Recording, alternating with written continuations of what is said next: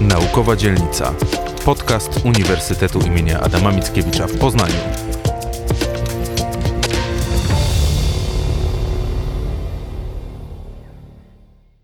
Dzień dobry Państwu. Witam Państwa bardzo serdecznie ze studia z budynku telewizji UAM. Nazywam się Małgorzata Placzyk, pracuję na Wydziale Historii naszego uniwersytetu i zajmuję się taką gałęzią badań, historycznych, która nie jest zbyt powszechnie i dobrze znana. Zatem pomyślałam, że właśnie gałęzi badań Państwu opowiem, a jest to historia środowiskowa.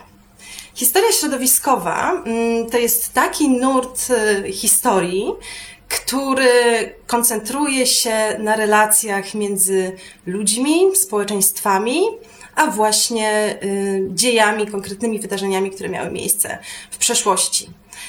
Sam pomysł na to, żeby badać historię środowiskową,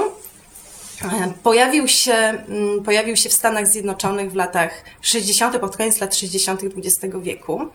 To był taki moment, w którym ludzie zaczęli sobie zdawać coraz bardziej sprawę z tego, że wpływ, jaki działania ludzi mają na to, co się dzieje dookoła, jest ogromny i na przyrodę jest ogromny. Taką osobą, która zafascynowała się problemem, w takim trochę mroczny sposób, problemem degradacji środowiska, była Rachel Carson. I właśnie Rachel Carson napisała taką książkę pod tytułem Silent Spring, w której analizowała negatywny wpływ masowego rolnictwa, wszystkich środków ochrony przyrody, które są przy tej okazji, czy były przy tej okazji wykorzystywane na środowisko przyrodnicze.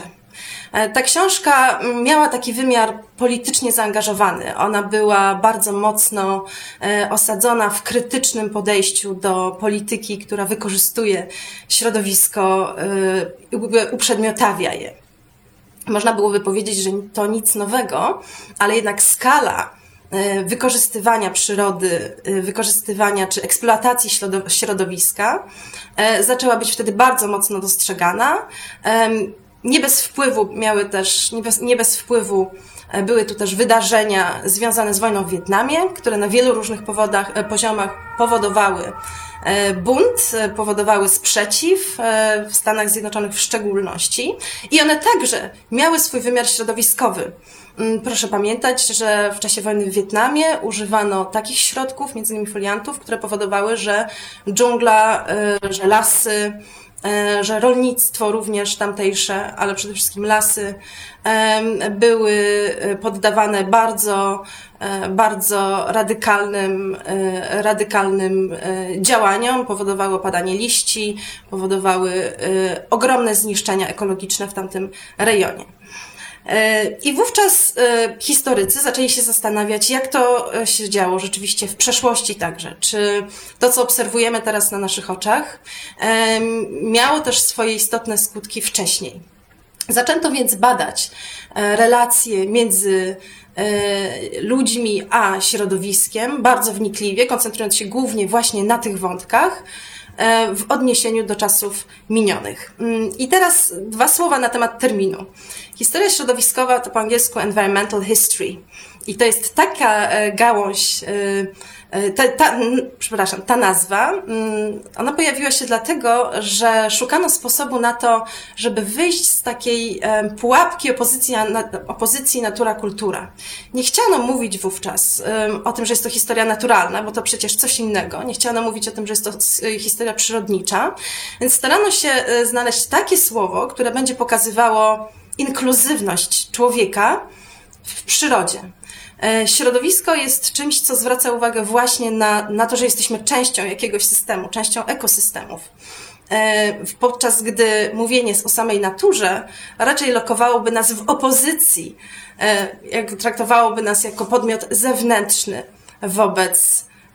wobec natury, tak? W związku z tym ta stara pułapka, w którą wpadaliśmy, opozycji natura-kultura, która sytuuje człowieka po stronie kultury, a cały świat na zewnątrz po stronie natury, Ta pułapka była czymś, co się historykom środowiskowym nie podobało. W związku z tym zaczęli używać właśnie terminu środowisko na określenie całości tych zjawisk, w których zarówno przyroda jest sprawcza, jak i człowiek traktowany i rozumiany jako część tej przyrody również jest sprawczy.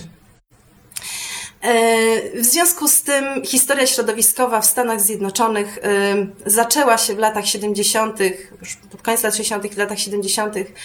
coraz bardziej rozwijać i właśnie taką perspektywę przyjmowano, czyli przyjmowano perspektywę człowieka będącego częścią większej całości środowiskowej. Przy okazji chciałabym zwrócić uwagę na to, że i później ten wielki dylemat tego, w jaki sposób przezwyciężać opozycję kultura-natura, która nas oddziela od przyrody. Bardzo mocno w XX wieku w szczególności oddzieliliśmy się od przyrody, chociaż oczywiście dziedzictwo tego naszego oddzielania się od przyrody można przynajmniej lokować już od oświecenia. Jest to też jakby ważna kwestia dla badaczek i badaczy posthumanistycznych, takich ludzi, którzy zajmują się krytyczną refleksją nad miejscem człowieka w świecie w ogóle. I tutaj ten wątek związany z kulturą i naturą też ma duże znaczenie. I takie badaczki jak Donna Haraway, Rosie Bright Doty starały się znaleźć także inne słowo na to, żeby określić relacje między ludźmi a środowiskiem. W związku z tym proponowały takie pojęcia jak w przypadku Bright Doty kontinuum kultury natury, czy w przypadku Donny Haraway po prostu naturokultura, tak jako jedno słowo. Historycy środowiskowi wymyślili coś zupełnie innego, jakby nie posługując się ani jednym, ani drugim słowem i wydaje mi się, że trafnie udało im się oddać to, co jest istotą opisu ludzi w świecie jako całości takiej społeczno-przyrodniczej. Paradoksalnie pierwsza książka, która pojawiła się w Stanach Zjednoczonych, już monograficzna, która opowiadała o przyrodzie, bynajmniej nie opowiadała o konkretnych kwestiach związanych z jakąś klęską żywiołową bądź jakimś problemem środowiskowym związanym z zanieczyszczeniami czy innym, którym możemy sobie wyobrazić, tylko była to książka, która opowiadała o ideach. Była to książka Rodericka Nasha, który to napisał pracę pod tytułem Wilderness and the American Mind. I to była taka praca, która zwracała uwagę na to, w jaki sposób Amerykanie wyobrażali sobie przyrodę. To jest bardzo ciekawe, dlatego że okazuje się, że historycy środowiskowi już od samego początku podzielili się na takie dwie zasadnicze grupy. Ludzi, którzy badali w przeszłości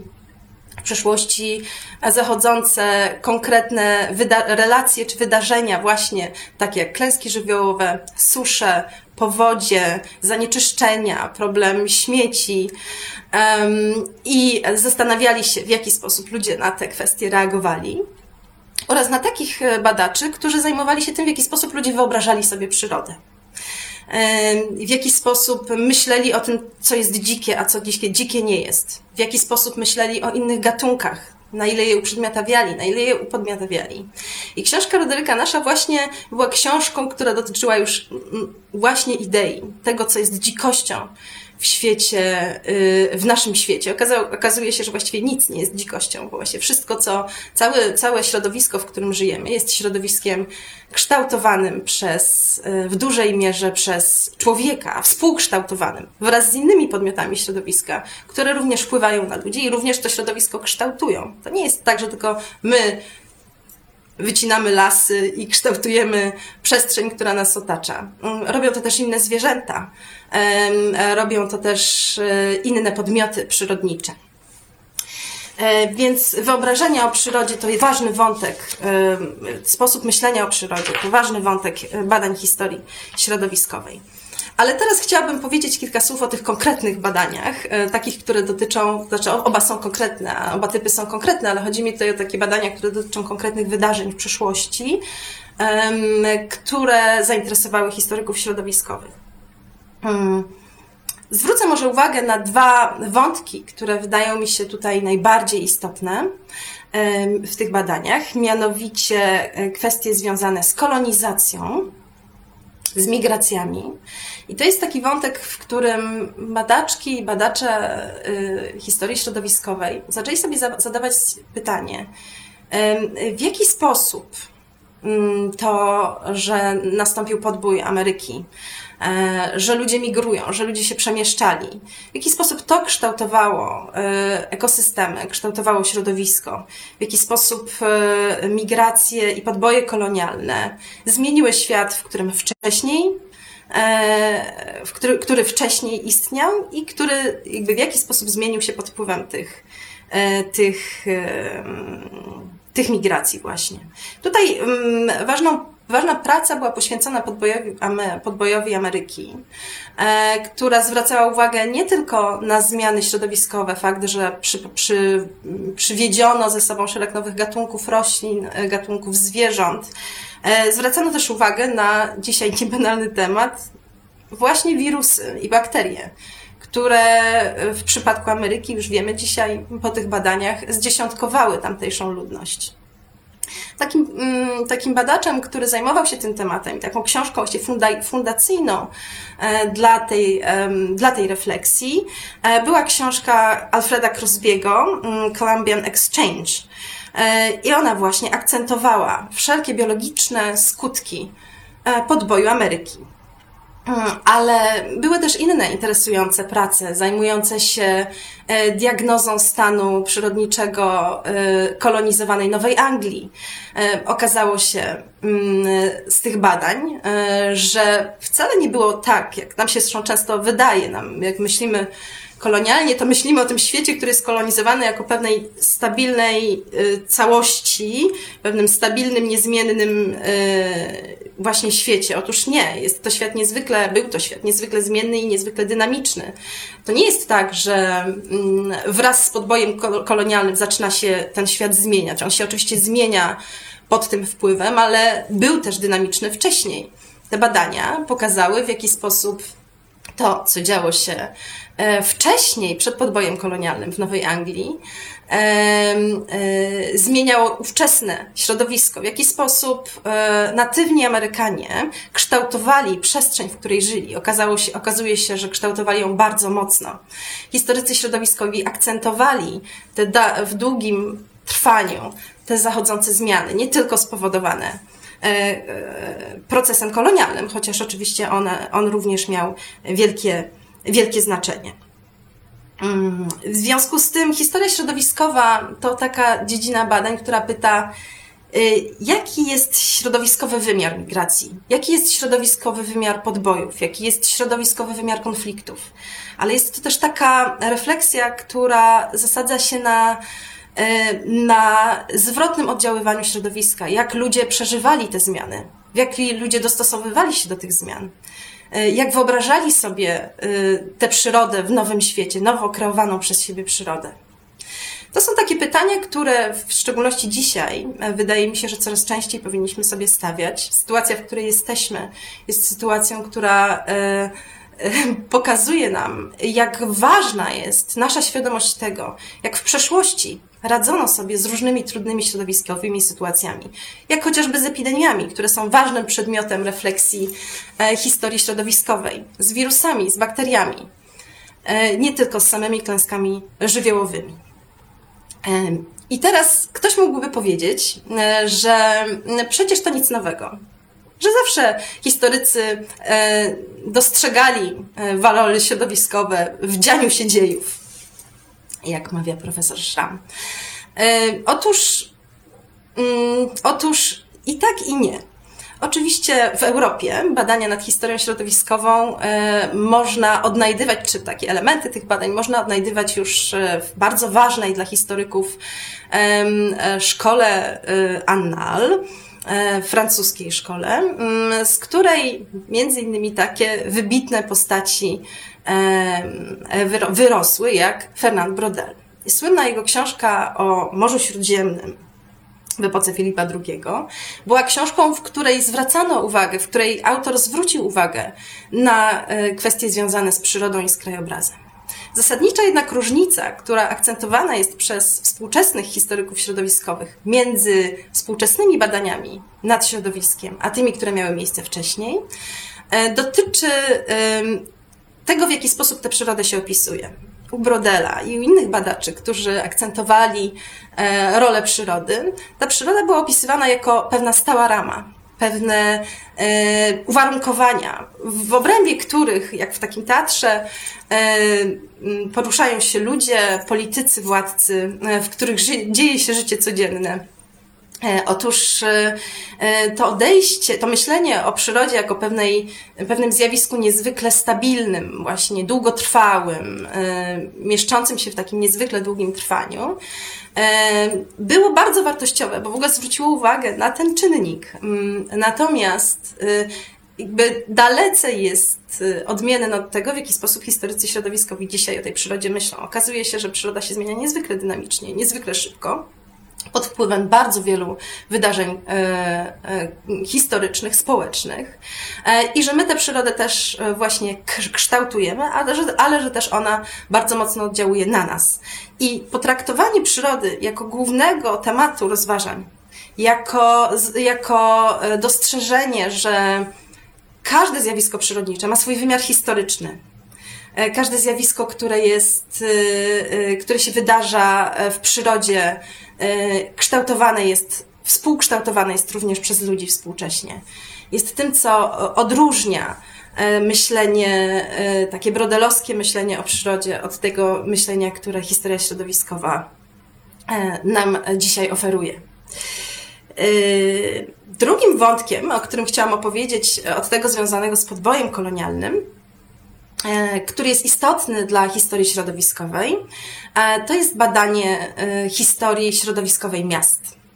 Otóż okazało się, że to, co niezwykle silnie zmienia przyrodę i środowisko, takie miejsce, w którym jak w soczewce jesteśmy w stanie dostrzec te zachodzące zmiany środowiskowe i w których niezwykle wyraźnie widać relacje między ludźmi a środowiskiem, jest właśnie miasto. Pierwszą taką książką, która poświęcona była badaniu miejskiej historii środowiskowej, była książka poświęcona miastu Chicago, głównie na przełomie XIX i XX wieku. Okazuje się, że ogromny rozrost tej metropolii, tytuł tej książki to Nature's Metropolis, że jakby rozrost tej metropolii wiązał się z wieloma działaniami również poza miastem, które mocno ingerowały w środowisko. Trzeba było dostarczać temu miastu żywności, trzeba było to miasto budować. W związku z tym zmieniła się sytuacja na wsiach i to oddziaływanie miasta, takie ekologiczne oddziaływanie miasta rozciągnięte było też dalece na setki niekiedy kilometrów poza obręb samej metropolii. Historycy środowiskowi, którzy zainteresowali się bardziej miastami, właściwie doprowadzili do tego, że powstał nowy gatunek w obrębie badań z historii środowiskowej, pisarstwa historycznego, który dzisiaj nazywamy ekobiografiami miast. Takich ekobiografii miast skoncentrowanych na historiach środowiskowych konkretnej metropolii powstało bardzo wiele. Jest świetna książka o Seattle, świetna książka o Wiedniu, ale też i w Polsce.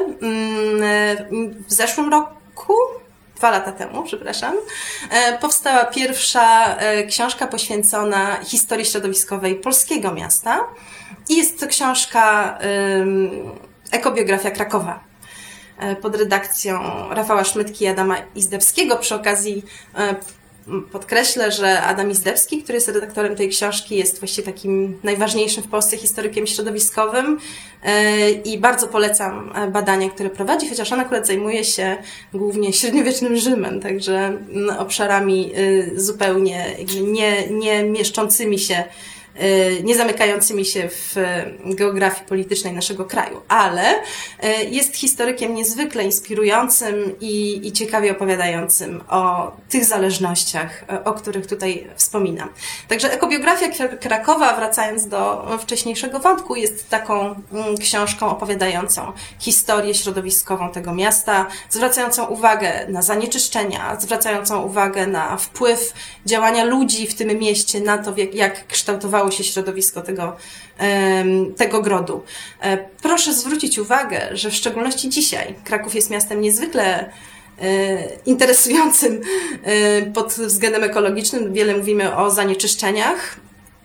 To jest taka książka, która obnaża pewien mit zanieczyszczenia miasta jako czegoś, co jest nam dane tylko i wyłącznie w tej chwili. Okazuje się, że studia, które są przedstawione w tej pracy, pokazują, że wiele wieków wcześniej, i w średniowieczu, i w nowożytności, mieliśmy do czynienia z ogromnymi problemami środowiskowymi w tym mieście. Że to, że dzisiaj Kraków jest miastem zanieczyszczonym, że dzisiaj Kraków jest miastem, w którym się dusimy, nie jest niczym szczególnym. Może wcześniej nie duszono się w Krakowie tak, jak duszono się dzisiaj, ale zanieczyszczenie różnymi metalami ciężkimi było gigantyczne.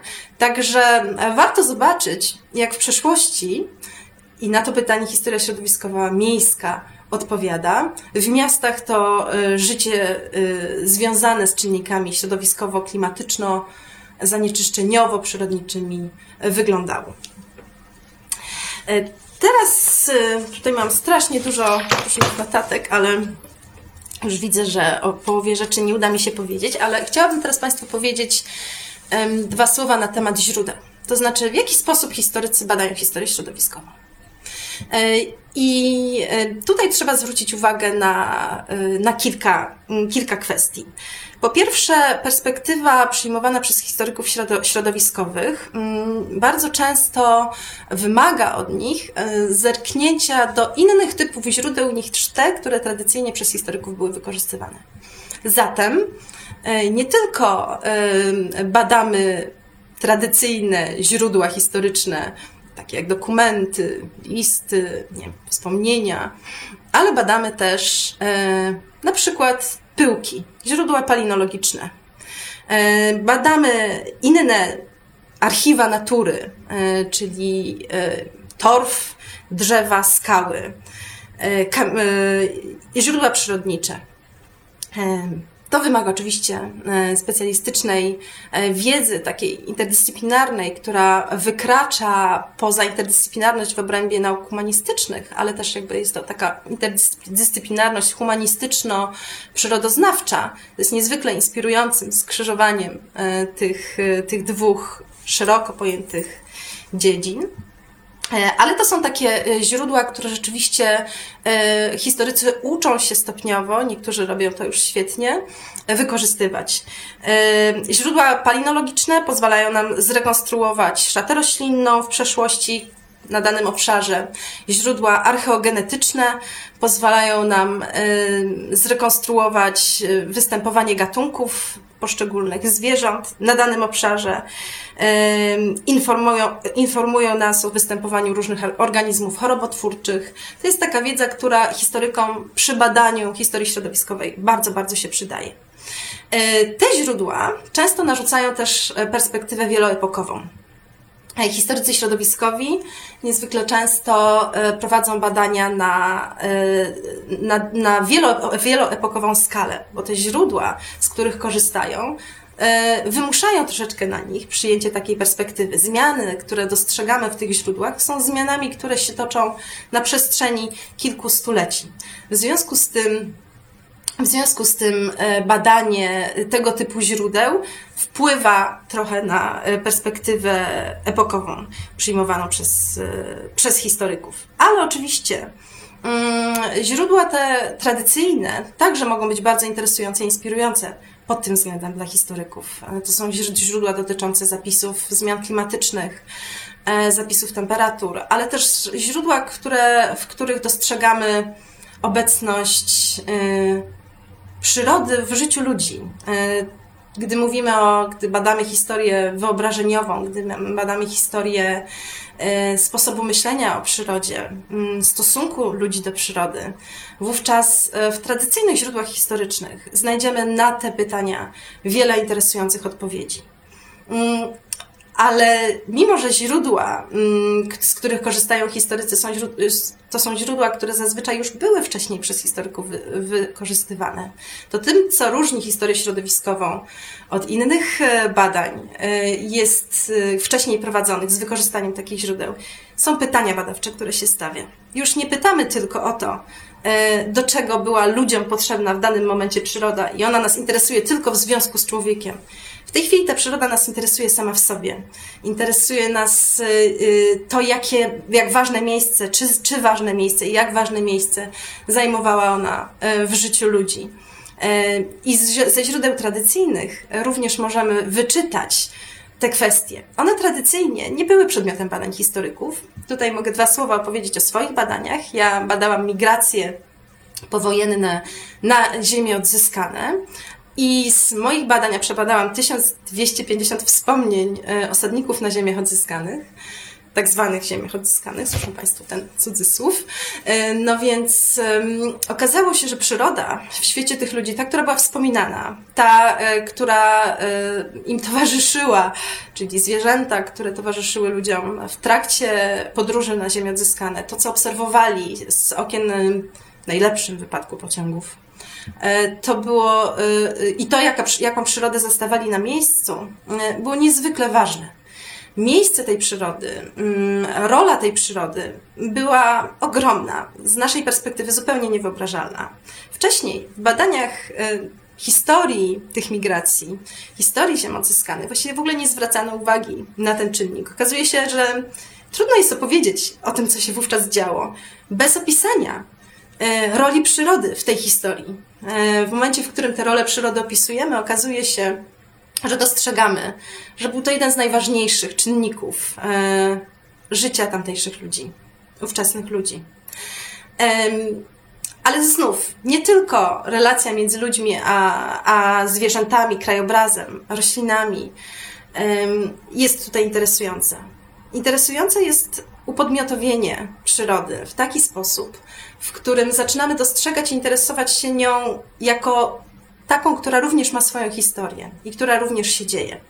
Tutaj polecam Państwu uwadze świetną książkę Eryka Baratę o historii pisanej z perspektywy zwierząt, w której chronologia układa się zupełnie inaczej, w których przełomowe wydarzenia dla zwierząt są zupełnie innymi wydarzeniami niż te, które my uznajemy za przełomowe. Widzę, że czas mi ucieka, także powiem teraz dwa słowa na temat drugiego zasadniczego członu zapowiadanego wykładu, a mianowicie antropocenu. Antropocen, jak być może Państwo wiedzą, to nazwa nowej epoki geologicznej w dziejach Ziemi. Znaczy, przynajmniej tak się zwykło mówić. W 2000 roku Paul Crutzen i Eugene Stromer, Eugene Stromer, postawili tezę, że współcześnie mamy do czynienia z tak silnym, intensywnym oddziaływaniem człowieka na Ziemię, na naszą planetę, że właściwie możemy mówić o nowej epoce geologicznej. Że poziom ingerencji już nie tylko w przyrodę, już nie tylko oddziałuje na historię naszego gatunku, czy na nas samych, ale oddziałuje w ogóle na cykl życia naszej planety.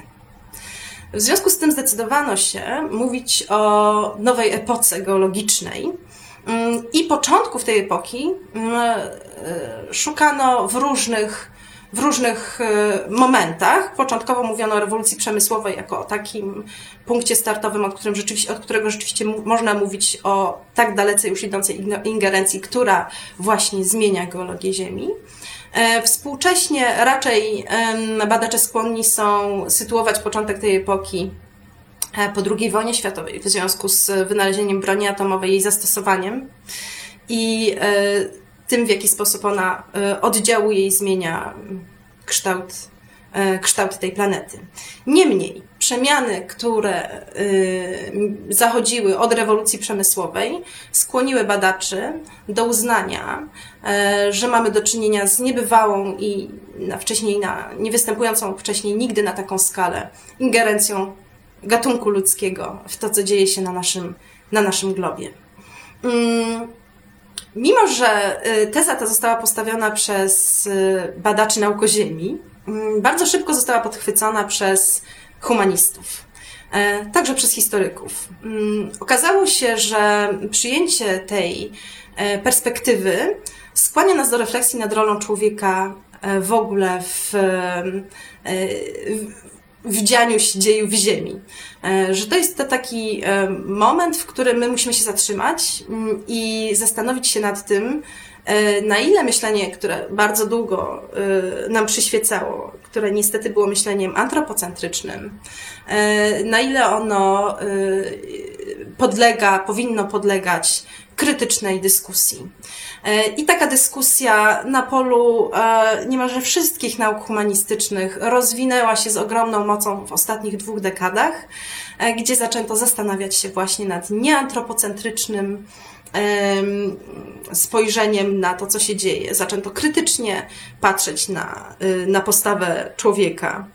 Zaczęto upodmiotawiać innych nieludzkich aktorów w historii, inne gatunki.